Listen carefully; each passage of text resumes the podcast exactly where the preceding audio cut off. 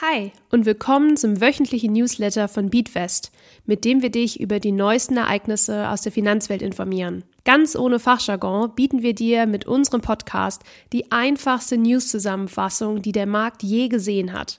Unsere Beatwest-App ist nun im Apple App Store erhältlich. Investiere mit virtuellem Geld und sieh, wie sich deine Investments am echten Finanzmarkt entwickeln würden. Suche dafür einfach nach Beatwest im Apple App Store. Hi, ich bin Lisa von Beatwest und wir schauen uns jetzt gemeinsam an, warum Immobilien früher um einiges teurer waren. Früher war alles besser. Wie oft wir das schon gehört oder vielleicht auch selbst gesagt haben.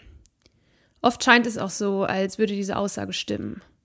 Mehr Freiheit, weniger Ablenkung und einfach eine Unbeschwertheit, die heute nicht mehr existiert. Vielleicht hast du auch schon einmal mit Freundinnen darüber diskutiert, dass es für eure Eltern viel leichter war, Immobilien zu kaufen. Und dass ihr eigentlich gar keine Chance mehr auf ein Eigenheim bei den aktuellen Preisen habt. Der Traum der eigenen vier Wände. Er wirkt so unerreichbar für die jungen Generationen. Doch stimmt das überhaupt? War früher wirklich alles besser? Lass uns die Angelegenheit mal genauer beleuchten. Eine brandaktuelle Studie der OECD das ist eine Abkürzung und steht für Organization for Economic Cooperation and Development, stellt unsere gängige Meinung zu Immobilienpreisen nämlich vollkommen auf den Kopf. Sie behauptet, früher war es um einiges härter, sich ein Eigenheim zu kaufen. Doch warum ist das so? Dazu müssen wir uns erst einmal die Immobilienpreissteigerung abzüglich der Inflation anschauen.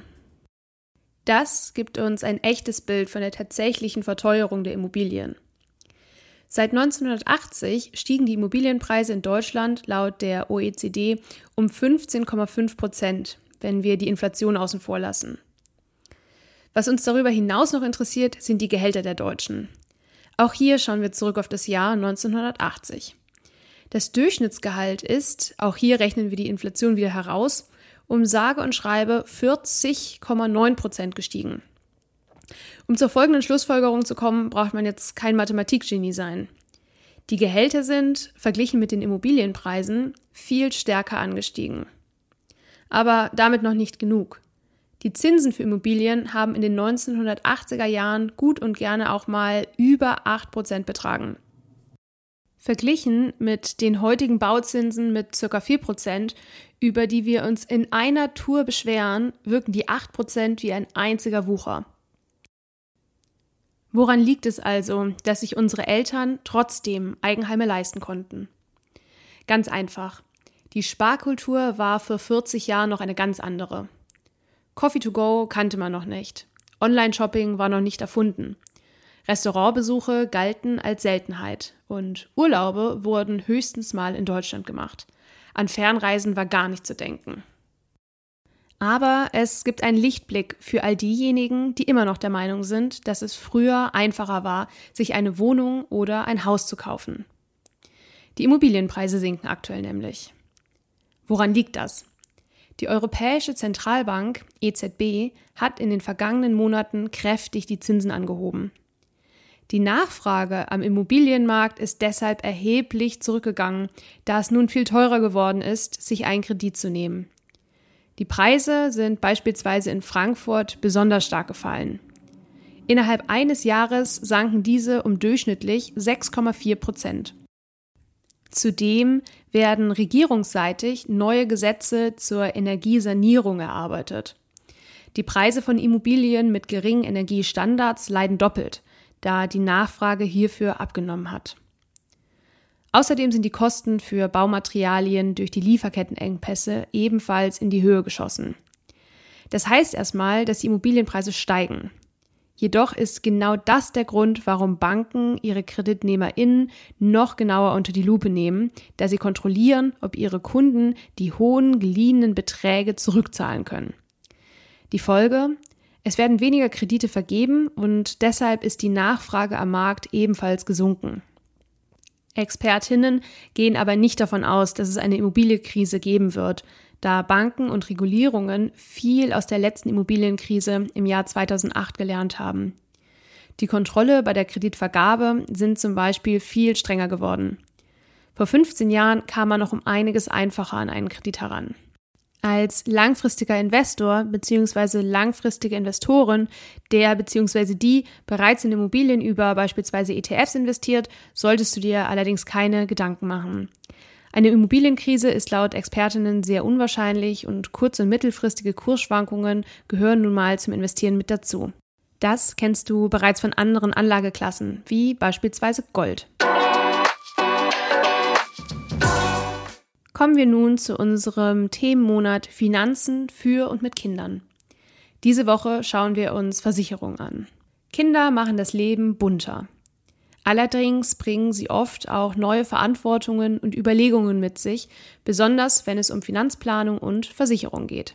Ein angemessener Versicherungsschutz ist für viele wichtig, um das finanzielle Wohlergehen der Familie zu schützen und ihre Sicherheit im Falle unvorhergesehener Umstände zu gewährleisten. Wenn du über eine Versicherung für deine Familie nachdenkst, ist es wichtig, einige Schlüsselfaktoren zu beachten, um sicherzustellen, dass du eine fundierte Entscheidung triffst, die deine Liebsten am besten schützt. Diese Faktoren helfen dir, deinen Bedarf einzuschätzen, einen geeigneten Versicherungsschutz zu finden, um die finanzielle Sicherheit deiner Familie zu gewährleisten. Schauen wir uns mal den ersten Punkt an. Dieser heißt finanzielle Verpflichtungen.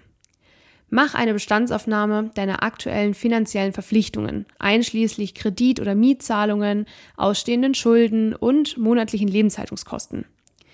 Stelle sicher, dass dein Versicherungsschutz ausreicht, um diese Verpflichtungen im Falle eines unvorhergesehenen Ereignisses zu decken. Wenn du noch keine Versicherung hast, dann bieten dir die folgenden einen guten Anhalts- und Ausgangspunkt. Kranken-, Auto-, Haftpflicht, Berufsunfähigkeits- und Hausratsversicherung. So verhinderst du, dass deine Familie in eine finanzielle Schieflage gerät oder Gefahr läuft, ihr Zuhause zu verlieren. Kommen wir zum zweiten Punkt, dem Einkommensersatz. Überlege dir, wie deine Familie finanziell zurechtkommen würde, wenn der oder die Hauptverdienerin in der Familie aufgrund einer Behinderung oder eines Todesfalles nicht mehr arbeiten könnte. Überlege dir, wie hoch der Einkommensersatz sein muss, um den Lebensstil deiner Familie aufrechtzuerhalten, die täglichen Ausgaben zu decken und für die Ausbildung deiner Kinder zu sorgen. Lebens- und Berufsunfähigkeitsversicherungen können helfen, die finanzielle Lücke in diesen schwierigen Zeiten zu schließen. Bei einer Lebensversicherung zahlst du regelmäßig einen kleinen Betrag an eine Versicherungsgesellschaft. Wenn dir etwas zustößt und du stirbst, zahlt das Unternehmen eine große Summe an die Menschen, die dir wichtig sind, wie zum Beispiel deine Familie, um sie bei den Kosten zu unterstützen und sicherzustellen, dass ihnen es gut geht. Es ist wie ein Sicherheitsnetz für deine Lieben, falls dir etwas Schlimmes zustößt. Eine Berufsunfähigkeitsversicherung schützt dich hingegen für den Fall, dass du stark erkrankst oder einen Unfall hast und deshalb deinen Job nicht mehr ausüben kannst. Möchtest du noch weitere Schlüsselfaktoren erfahren? Dann schaue jetzt schnell in der BeatWest App nach. unterstützen möchtest, dann freuen wir uns natürlich über ein Abo und über eine 5-Sterne-Bewertung bei deinem Streaming-Dienstleister. Der Inhalt dieses Podcasts dient ausschließlich der allgemeinen Information. Diese Informationen können und sollen eine individuelle Beratung durch hierfür qualifizierte Personen nicht ersetzen. Die hier angegebenen Informationen stellen keine Anlageberatung und keine Kaufempfehlung dar.